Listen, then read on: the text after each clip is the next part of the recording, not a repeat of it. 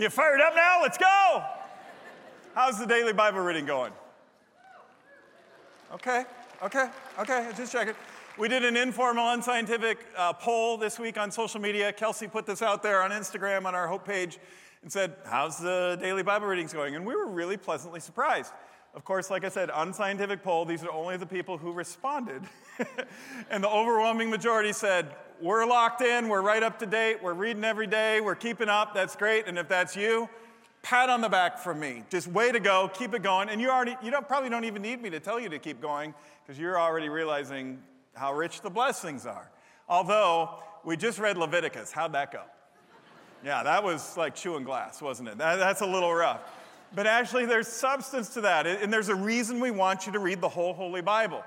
If you just want to do the New Testament track, you can do that too. But we're reading the whole Holy Bible together this year as a church uh, at all of our campuses. Hello to all of our other campuses and local sites and everybody online and wherever else you might be in people's living rooms, gathered in Florida or Phoenix. I'm hearing about that now too.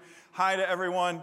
Wherever you are, as you read through this, the reason we want you to read books like Leviticus, it's not irrelevant. It's absolutely relevant. It tells you transferable principles about the nature and the character and the personality of who God is. God cares about the details, down to what color the ropes are in the temple, in, in the Holy of Holies around the Ark of the Covenant. God cares about the details. And not only that, what you'll pick up from reading this, even though it might seem just like a whole bunch of nonsensical details, it's not. You'll realize Leviticus, if, if you get a little bit of help uh, and take the Bible studies that we have here, is written. It's about rituals, it's about priests, and it's about sacrifices and those are sandwiched at the beginning and the end of Leviticus. It starts here and ends here. So it's, it's the rituals, the priests, the sacrifices, and then sandwiched in the middle in two chapters of the book of Leviticus is the whole point. It's the Day of Atonement. God is holy. And so it's not like just anybody can approach him, especially in old covenant times where the covenant is I'll be your God and you'll be my people, and I have these laws that are blessings for you, which will help you in your life, and if you follow them, you'll have access to me. But if you don't follow them, you don't have access, you lose your access. And so, what God is doing is He's showing mercy and grace by giving His people a redo, a, a, a, a new chance, a do over, if you will. The Day of Atonement is an opportunity for them to re up with God. And we get those same opportunities now, transferable principles through Jesus Christ. He's our day of atonement. He's the one who forgives our sins. He is the uh, personification of God's amazing grace. He shows up in our day to day lives and reminds us, reminds you, reminds me, you have full access to the holiness of God, to the throne of the kingdom of heaven. You have access to the new life that only God can give you. So when we read books like Leviticus, even though it's a little clunky and slow, and if you think that was something, wait till you get to Numbers this week, although it is shorter. So as we read through these, we learn transferable principles about the nature of God, and that's important. We want you to be in God's Word. The Word goes out, it doesn't come back empty. The prophet declares, Isaiah. God inspires him to say that. God's Word goes out, it doesn't come back empty. We want you to read it. I don't want you to just read it, we want you to learn it so that you can live it out, so that it can be a life changer for you. And God's word will do that. Faith comes by hearing, the Bible says, Romans 10 17, a quote of an Old Testament scripture. Faith comes by hearing the word of God. So, how much listening are you doing? God has something to say to you. Will you let Him? Will you give Him that space in your life? That survey that I told you about, the majority said they're, they're locked in. Ken, that's just the people who responded. A smaller uh, percentage, but still very significant, said, I'm a few days behind, but I think I'm going to catch up. That was basically a summary of that part of it. And then there was a third, smaller minority, but still significant minority of people who took this survey, and at least they were honest enough to say, I totally bailed. I mean, that, that wasn't the way it was worded in the, in the survey, but that's my paraphrase of it. I, I'm out. I tried, woo, no time, too confused, whatever the reason, I'm just out.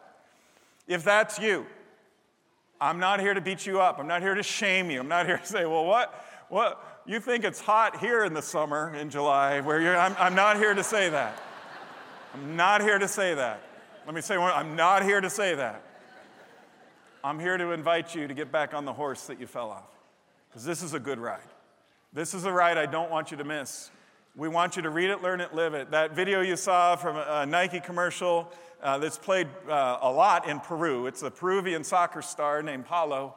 And you don't need to know that, but he's diligently working out. He's sacrificing his body so that he can win a worldly prize. 1 Corinthians 9 says all athletes are disciplined in their training. They don't just show up, they have discipline in their training. And they do all that. They put in all the time behind the scenes that you don't see. They, they put in all the work so that they can win a prize that will fade away, but we do it for an eternal prize. That is not Paul changing his whole theology and saying, if you live for you know, uh, God and you read the Bible, if you read the Bible, you're going to get to heaven. It's not what Paul's saying. It's certainly not what I'm saying either. But what it will do is it'll assure you of who you are. It'll assure you of your place in the kingdom of God. And that's going to change your life. That's going to give you that peace that passes all human understanding. And it'll give it to you in a way that nothing short of it can do. We do this for an eternal prize. And so we want to make, as a church, we want to make God's word as accessible as it can be for you this year. I've never been more excited about a theme, about, about what we're doing together as a church, and, and the response that people are having. And, and not at all surprised, though, about the fact that when people get into this, it blesses them. So, in order to make it as accessible, God's word as it can be, we're doing this together. Thousands of us, not just here in Des Moines, but in our local sites around the Midwest. Uh, our, our friends in Liberia are doing this uh, who tune in and worship with us each week. A lot of friends in Denmark are doing this. We're reading these scriptures and these passages together because we want to get into God's Word. We want to make it as accessible as it can be. So we've got the daily Bible readings. We've got this handy dandy bookmark, which retails for $79 on Amazon. But today we're giving it to you for free at of all of our different locations. And actually, we're going to go ahead and keep it free for you all year and we'll never charge you anything for it, but it, it'll give you the weekly readings Old Testament, New Testament, and the dates so that you can stay on. We also have that broken down into 365 daily readings on our website if that's better for you. Those daily readings are available to you not just as you open up the book called the Bible or go onto your Bible app and you can read it there. Like, I highly recommend Bible Gateway. It's the app that I have on the top of my phone. Uh, you can do it there, or you can listen to the audio recordings that are read to you by our studio leader here at Hope. His name is Chris New. He's the one who's been taking you through Leviticus this last week, if you've been doing that. Uh, Amy, who's the co host of the WHO Radio Morning Show and is a Hope member, has graciously volunteered her time to do a lot of the readings too. So you're like, oh, that's why that voice is so familiar doing those readings. You're not cheating by having the readings read to you. That's how Scripture was handed down from generation to generation. It was oral tradition before it was written. And not only that, if you learn on Apple Podcasts how to hit the double speed button, you can take these 20 to 30 minute daily podcasts and cut them down to 10 to 15 minutes. So there's all these accessibility options. We've got daily Bible readings. We've got free Bibles in three or four different languages, and we're adding more languages. We've got daily devotions that we'll email to you. To you. you can find these all on the Hope websites. We've got live teaching on weekends, like right here and right now. We'll teach on a portion of what you read this last week in order to support what you're reading, to give you some substance underneath it, and to help you go deeper into it. We've got Old Testament Bible studies here at the West Des Moines campus in our chapel on Thursday nights at 6. If you're having trouble with the Old Testament readings, come to the chapel at 6, and a pastor will lead that study. Currently, it's uh, Pastor Caroline leading that part of the study. Good stuff. We want to make God's Word accessible to you. We've got uh, devotions uh, that, that are for you as individuals and for families. We've got the live teaching. We've got podcasts a kids podcast called God's Story for Kids, an audio podcast. Uh, we've got a video podcast and audio podcast that we do Wednesdays at noon uh, live. You can tune in live. We're going to start uh, opening those up for questions so that you can text your questions in, and we'll answer as many as we can during that podcast, or you can listen to it on demand later if Wednesdays at noon don't work for you. We want to make God's Word accessible because when it goes out, it doesn't come back empty. It'll bless you. We want to support your journey through the Bible because otherwise it's too easy to jump off the horse. Uh, we've got hope groups and discussion guides for groups. So if you're in a small group, encourage you to get your group into these study discussion guides. Uh, we, during Lent, Ash Wednesday is just around the corner, the first day of Lent. The very next day, that Thursday at 12 noon, from noon to 1 p.m., in our West Des Moines campus here, in our bridge, our fellowship hall, we're going to have a uh, lunch and learn for Lent. All six Thursdays during Lent, you can come, uh, you can sit down, you can get a free lunch. Uh, and you can dive into God's Word a little bit deeper. A pastor will be there from Hope to provide a five minute overview, and then that pastor will rotate around between the tables as you follow the discussion guides with your table and you work through it. You're going to go deeper if you don't do this alone. Get into a place where you can ask your questions, where you can discuss, where you can hear what other people are finding and what they're gleaning out of these readings. We're better in community. This is not a Lone Ranger sport. Get around people, to tune into the podcast, come to the Bible studies, come to the discussion groups, get your small group to do this, and ask us. If you still have outstanding questions, ask us. Today, at our Sunday Fun Day, I'll invite you to come back after the 11 o'clock service. We'll start right around noon. After lunch, we'll have a whole panel of pastors from Hope sitting right here, and we'll answer any questions you have. If you can't come to Sunday Fun Day, uh, I don't know why you couldn't. There's no really good games on this afternoon, but uh, for whatever the reason, if, if you can't come to that, uh, then you can email us richard.webb at hopewdm.org, uh, ben.mason, he'll be on the podcast this week, uh, Caroline, all, all uh, Amanda, uh, Jeremy, myself, pastor.mike at hopewdm.org. Let us know. We, we want to hear from you. Be patient. We'll get to you as soon as we can. We're getting a lot of questions. But we want to work through this with you. We, we, want, we want you to have full accessibility to God's Word so that you can read it, learn it, and live it. This is the thing about God's Word is it leads us to this victory. And that word for victory in the Bible is Nike. Did you know that? I'm not saying the shoe company is Bible based, I'm pretty sure they're not. Uh, but, but, I, but I'm telling you that if you're wearing the swoosh uh, on your foot or on your shirt or whatever it might be today, you're wearing a symbol of New Testament victory. It's a good name for a shoe company, too. Victors, winners. That's what Nike means. In 1 John chapter 5, for instance, it says, This is the victory. There's the original Greek word, Nike, which is actually Nike in the Greek. So if you really want to be snooty about it and you say, Hey, I like your new Nikes, just go, Actually, they're Nikes. Please don't. That just gives Christianity a bad name. This is the victory, the Nike, the person who wins, Nikeo, out over the world's ways is simply the one who believes that Jesus, everyone say Jesus, Jesus. and say believes the one who believes Jesus is the Son of God. And when we do that, it, man, it's, it's gonna it's going to change your life. It really is. Which begs the question and leads to the big question in Mark's gospel. We've turned the page from Matthew to Mark. So let me tell you a little bit about Mark.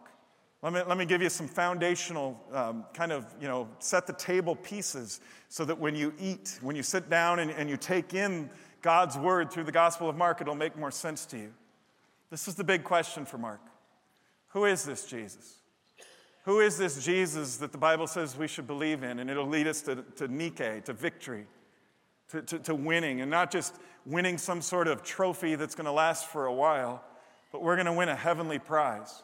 Yesterday was a good day for college basketball sports fans in Iowa who cheer for the Cyclones and the Hawkeyes, and even the Bulldogs are doing great. They're on top of the Missouri Valley Conference. The Hawkeyes, Payton Sandfort, I think he's going to be like six man of the year in the Big Ten. He's a Hope kid who grew up here. His grandparents were at the 8 o'clock service. Just a great Hope family. He's all in with Jesus. He texted me after the Rutgers game. He says, Pastor Mike, I don't know what this is all about, but it was the best game he had. He had 20 some points for the Hawkeyes. He goes, I don't know what this is all about, but I'm telling you, I just listened to the Pastor Mike Drop podcast on the flight here to New Jersey, and then I had that game, so I'm thinking, you know, that might be it. Tune into the podcast, start hitting three pointers. I'm just saying. There's no, again, no scientific evidence there. I'm just telling you what happened which is what Mark does. He starts his gospel this way, chapter 1, verse 1. He says, This is the good news about Jesus the Messiah, the Son of God. That is a strong opening statement. It may not look like it at first, but it absolutely is, and it really does set the table for the rest of everything you're going to read in the 16 chapters of Mark's gospel. This is the good news about Jesus, the Messiah, the Son of God. The good news, the Greek word is evangelon, which is where evangelism comes from. It's often translated in older English translations as gospel, but a more accurate translation for the way we use the English language today in 2023 is good news. This is the good news, the gospel of Jesus Christ, about Jesus. Jesus' name literally means, remember, Mark's writing this in Greek. So as people are reading the Greek name Jesus, they're reading Jesus. We know what that means. That means the one who saves. This is the good news, the evangelism. This is the good news about the one who saves Jesus, who is the Messiah, an old Hebrew word that means the anointed, chosen one of God that God's people had been waiting for for centuries, seven plus centuries at least, to come and to raise Israel back up to renewal and prominence. This is the good news about the one who saves, who is the chosen, anointed one of God, the Son of God powerful, strong opening statement. And this is the last time in all 16 chapters of Mark's gospel that he will tell you who Jesus is. You say, yeah, that's the thing about Mark's gospel. It's just, it's just, it just so jumps around so fast. It doesn't seem like it's as deep as some of the other ones, especially like John or Luke is a literary masterpiece, and, and Matthew was rich. We just read Matthew. Mark, Mark is just sort of like reading a news report. Just the facts. Here's what happened. It's too bad Mark didn't go deeper. Oh, you missed it. Mark arguably is the deepest of the four Gospels on all sorts of levels. John particularly will tell you, and John is rich. I can't wait to get to, I can't wait to get to Luke and John. But John will tell you what Jesus did and what he said, and then he'll tell you what it means and who he is and he'll identify him. He'll even tell you he's the bread of life, he's the light of the world, he's all these things, he is God. He'll, he'll even say he's the great I am. And Jesus says, I am the great I am, meaning I'm the same I am who showed up for Moses in the burning bush. I'm God. John will just put it out there and he'll keep hitting you with it and pepper you over it. Jesus is God. Do not miss this. Mark emphasizes the human side of Jesus, where John emphasizes the divine side of Jesus.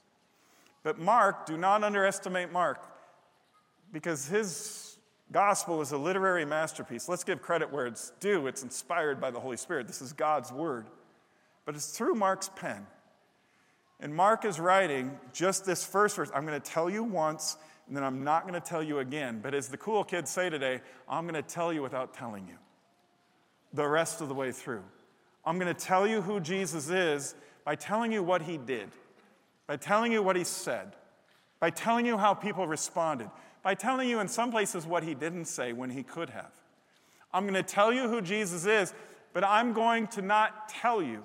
I'm going to invite you into the story. I'm going to invite you to answer the big question who do you say this man is? Who is this Jesus? For yourself. A little bit more about Mark. He's actually named John Mark. He wrote his gospel around 55 to 65 AD. 99% of serious biblical and historical scholars all agree on this. Even those who are atheists say, yep, that's about the time that history points us to, that that's when Mark wrote it, and there's different ways they figure this out, and then they say, this is it. That means that Mark's gospel was the first one written. Even though it's the second one in your New Testament table of contents, it was written before Matthew all but 31 verses, I think it is, of Mark's gospel are repeated in the other three gospels, or paraphrased at least in the other three gospels. Clearly, Mark was a source in addition to what they eyewitnessed as they wrote their gospels. Mark is first. That's worth noting. He also writes the shortest gospel, which, by the way, is another reason to get back on the horse. If you want a short, quick, action packed kind of. In, in video stores, when they used to have those, it would be in the action adventure section uh, of, of, of the video store or on Netflix. You go to Action Adventure Gospel of Mark. So here's the Gospel of Mark. He starts by telling us who Jesus is. Then he isn't going to tell us, but he's going to tell us everything without saying it. Because he wants us to learn. He's the first gospel, he's the shortest gospel, and he invites us into the story. He calls us to action, not just to read it, but to learn it and to live it. Sound familiar? It's brilliant. It's a literary masterpiece, just like Luke and John and Matthew. and maybe in some ways even better. He calls you as a reader, and me as a reader, and anybody else who opens up his gospel and takes in the words of God. He calls us to respond and to find ourselves in the story. I'm not going to tell you. It's, it's like Mr. Bettner, my math teacher in high school. I like Mr. Bettner so much. Everybody has a favorite teacher. He was mine. I liked him so much, I took him three years in a row for math uh, uh algebra 2, uh, trigonometry, calculus. Uh, he inspired me so much, I started college as a math major. And then I took calculus 2. And I wasn't a math major anymore. But I'm so glad that my path crossed Mr. Bettner's path in life. He was a funny guy. He was a little overweight, and he'd say, You know, I get three hamburgers to the mile on my bike, uh, you know, things like that. And you just kind of keep everything fresh. Mr. Bettner um, posed for this yearbook picture.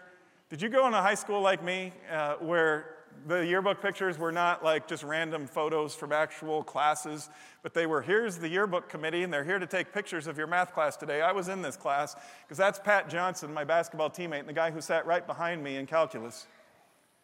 And because he was wearing a suit, because it was Pat's senior picture day, the yearbook committee came in and said, okay, we'll get, the, we'll get the guy in the suit to come up here to use this prop that we didn't use in three years in Mr. Bettner's class not even once, to look like Mr. Bettner's teaching him how to use this thing. And I think the reason Mr. Bettner's laughing is this is totally posed. This is completely fake. But uh, my buddy Pat sometimes listens to these sermons. He still lives in Chicago. So, Pat, you made a sermon. There you go. Mr. Bettner was fond of telling Pat and myself and all of our classmates and anybody who took his math classes if I give you the answer, you won't learn and remember much. If, however, you learn to find the answer on your own, you'll never forget it. That's Mark. That's Mark's gospel. I want you to learn who Jesus is on your own by t- me telling you what he did and what he said instead of telling you who he is. Because of Mr. Bettner, I know things that are just totally irrelevant to my life. But, but I'll never forget it because Mr. Bettner would say, if I just give you the answer so that you can memorize it for the test on Friday, then when you turn the chapter in our math textbook to the next part, you're not going to remember what you learned or what you memorized. But if I teach you to figure it out on your own, to find yourself in the equation, to learn how to calculate it for yourself, then trigonometry and calculus is going to come to life in a whole new way. And you're going to walk with a renewed confidence about it. You're not going to be intimidated by the next chapter because you actually learned it.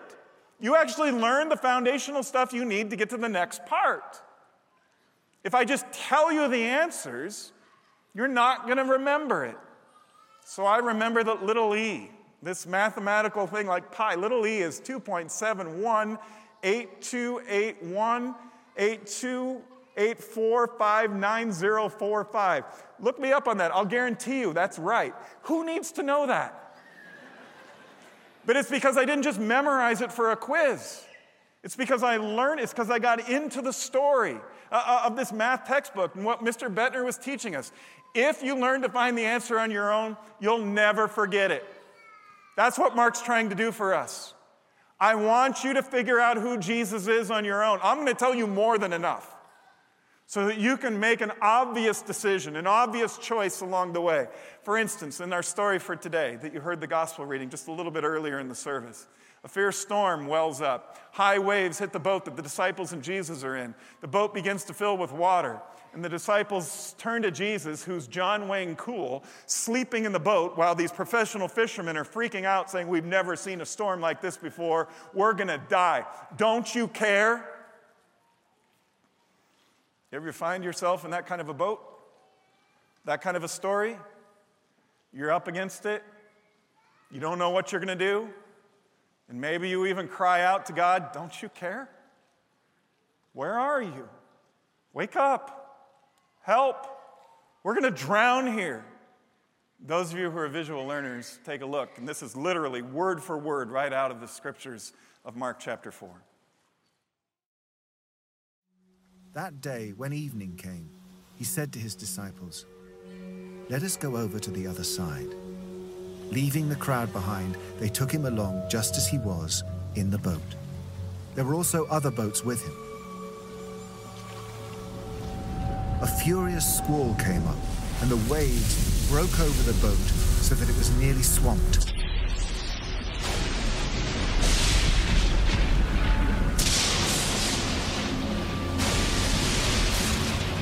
Jesus was in the stern, sleeping on a cushion. The disciples woke him and said to him, Teacher, don't you care if we drown?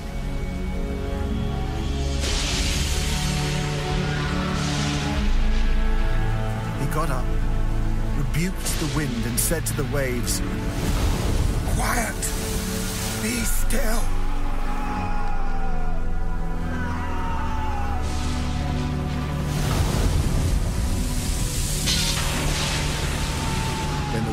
Died down and it was completely calm.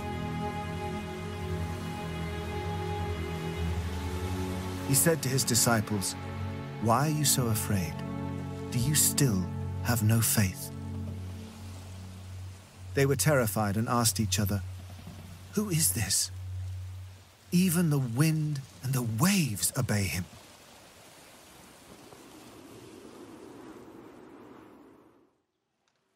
Who is this? That even the wind and the waves obey him.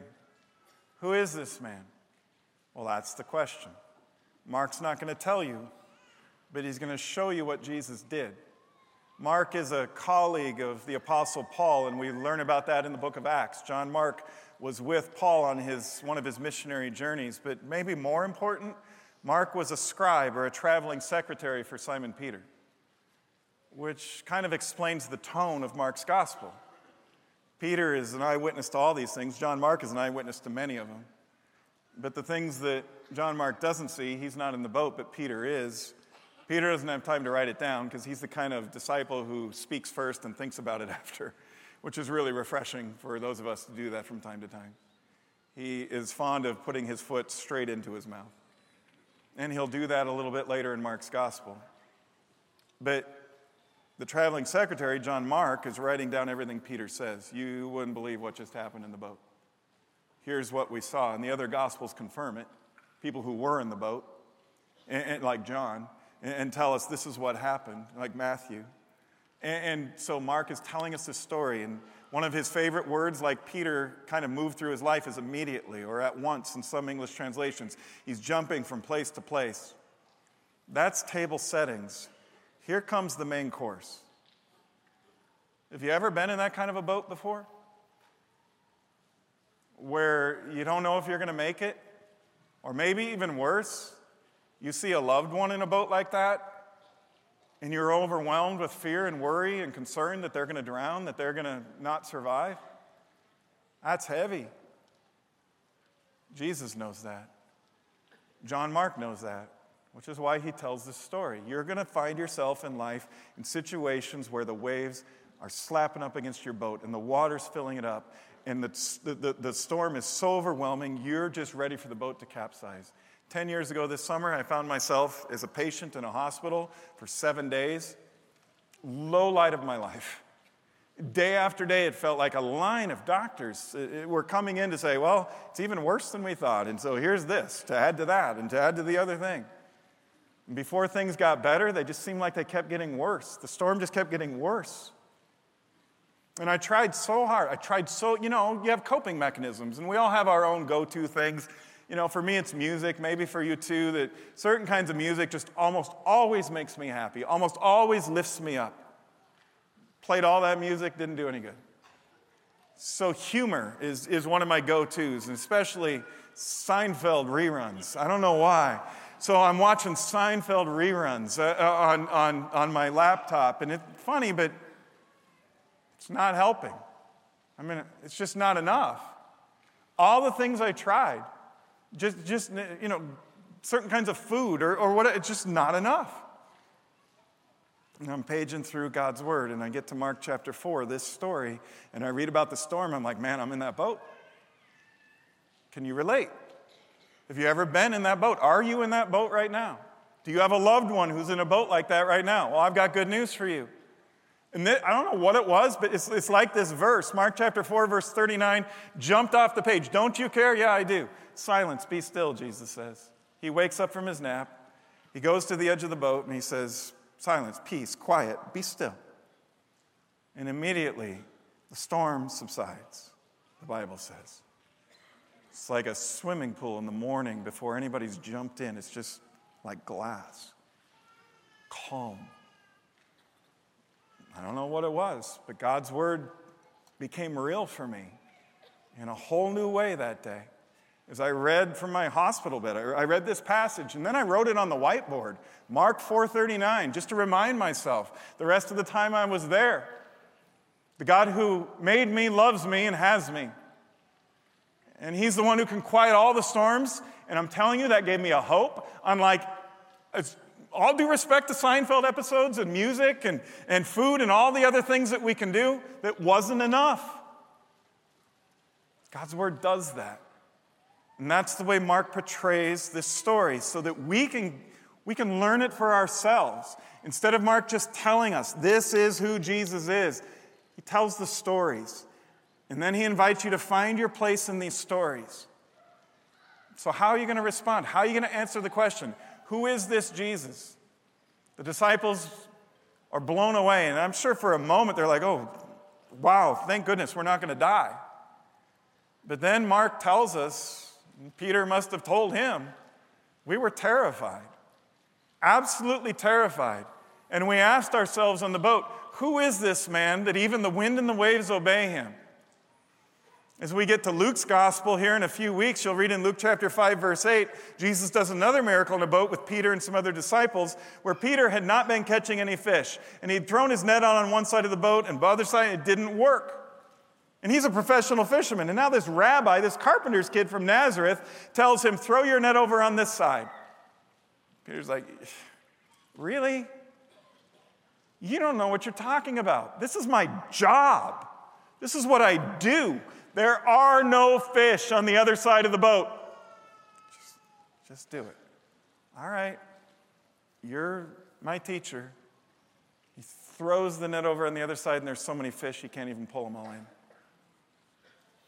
And Peter's reaction is kind of like this terrified. He says to Jesus, just to paraphrase, Get out of my boat. I'm a sinful man. you are intimidating me and you picked the wrong guy to follow you, I'm kind of a mess. I'm not the most moral or spiritual person you've ever met. I'm a fisherman. I've got responsibilities. I, I, I do things. I, I, I'm practical. I'm down to earth.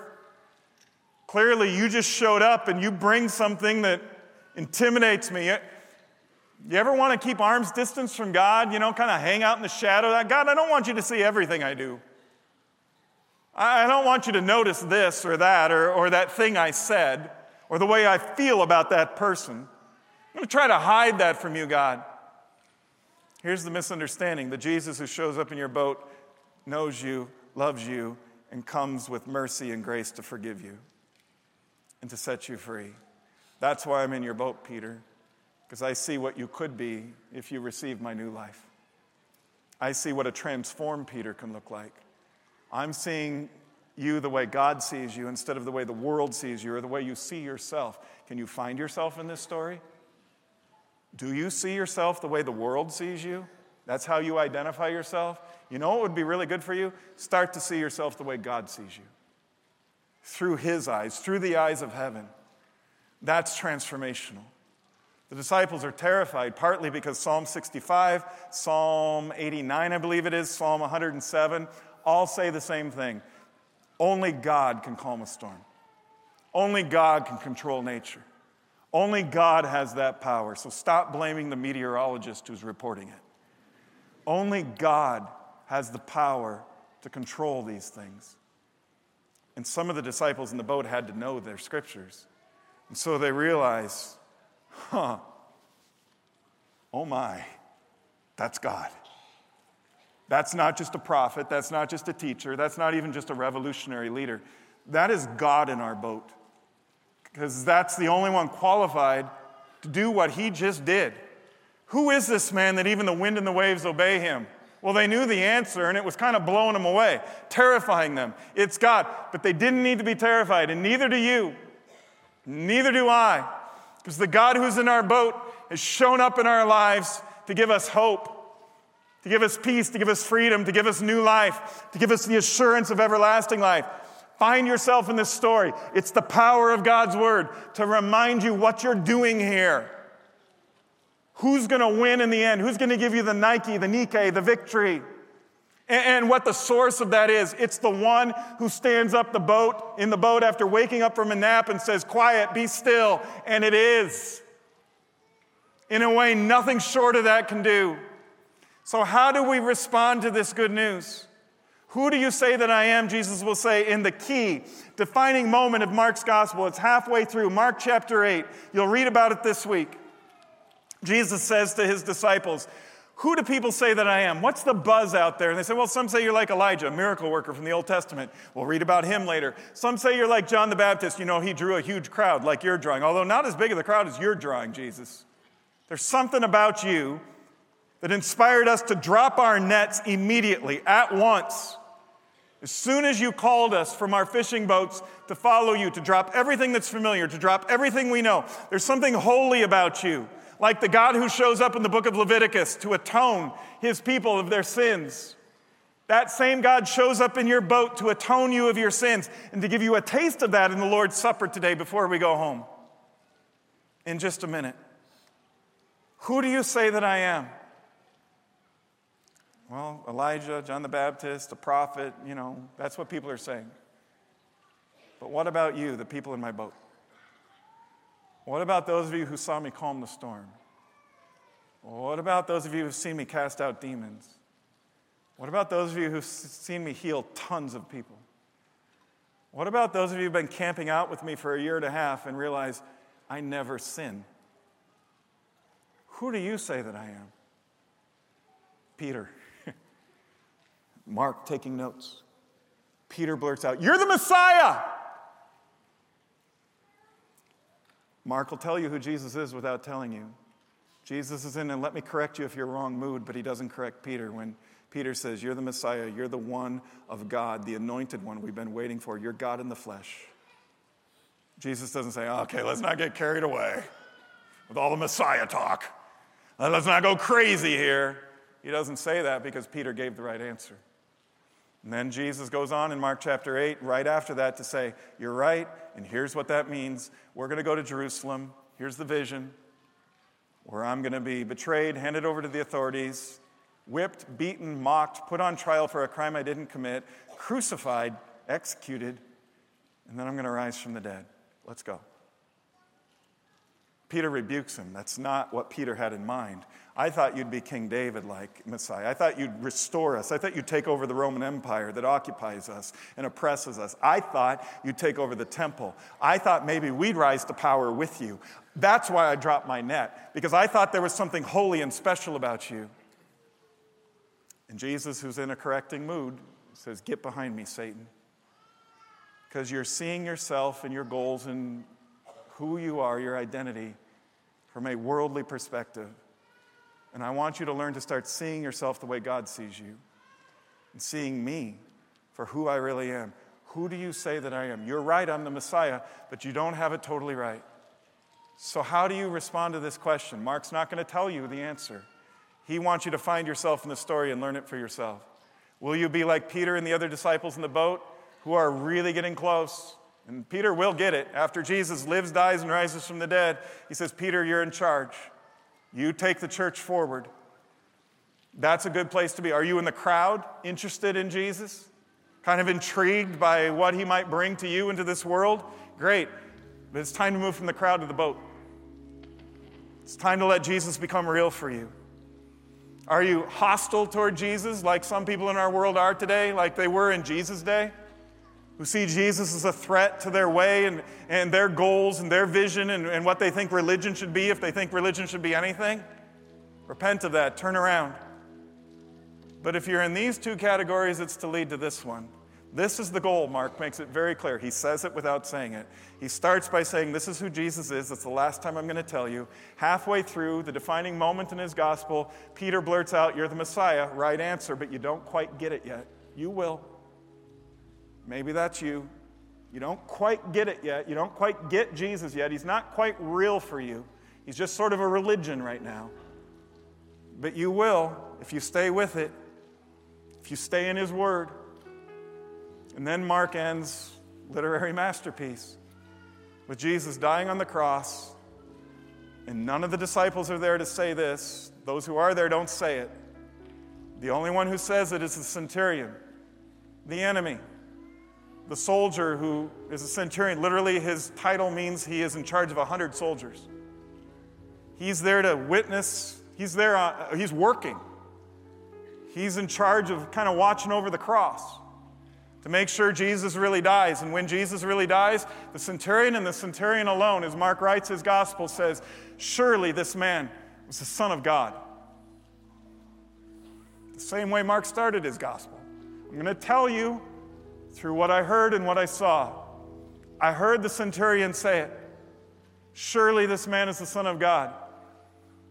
And then you turn the page into the last chapter of Mark's gospel, and at first it's just weird. It's just eight verses. So it's so uncomfortable that later other writers added things to Mark's gospel after verse 8, but the original version is just verse 8, and it ends. It ends where the women come to the tomb, and the tomb is empty, and an angel's there and said, He's not here. He's risen from the dead. And they freak out, like the disciples did in the boat, and they run back. Scene. End of gospel. It's like the ending of The Sopranos. What happened? I'm not going to tell you because it's a literary masterpiece, but more than that, I want you to find yourself in the story. I want you to make the call. Maybe you're terrified by a God who shows up as a person and rises from the dead and it just blows you away, who can calm storms. Don't be. He's here because he loves you and He wants to set you free. And we're about to get a taste of that in this meal. The gospel ends abruptly, just like Simon Peter lived. Boom. So that you can make the call, so that you can find yourself in this story, so that you can get to know Jesus, the one who really is. Not the one that's comfortable for you necessarily, or the one that somebody told you they want Jesus to be. The Jesus of Scripture, the one God reveals, it's way better in Mark's version than the one you heard from Uncle Harry. With all due respect to Uncle Harry or Aunt Sue. Get to know the Jesus who is, who comes to you in this meal. I'll turn it over to the campus pastors.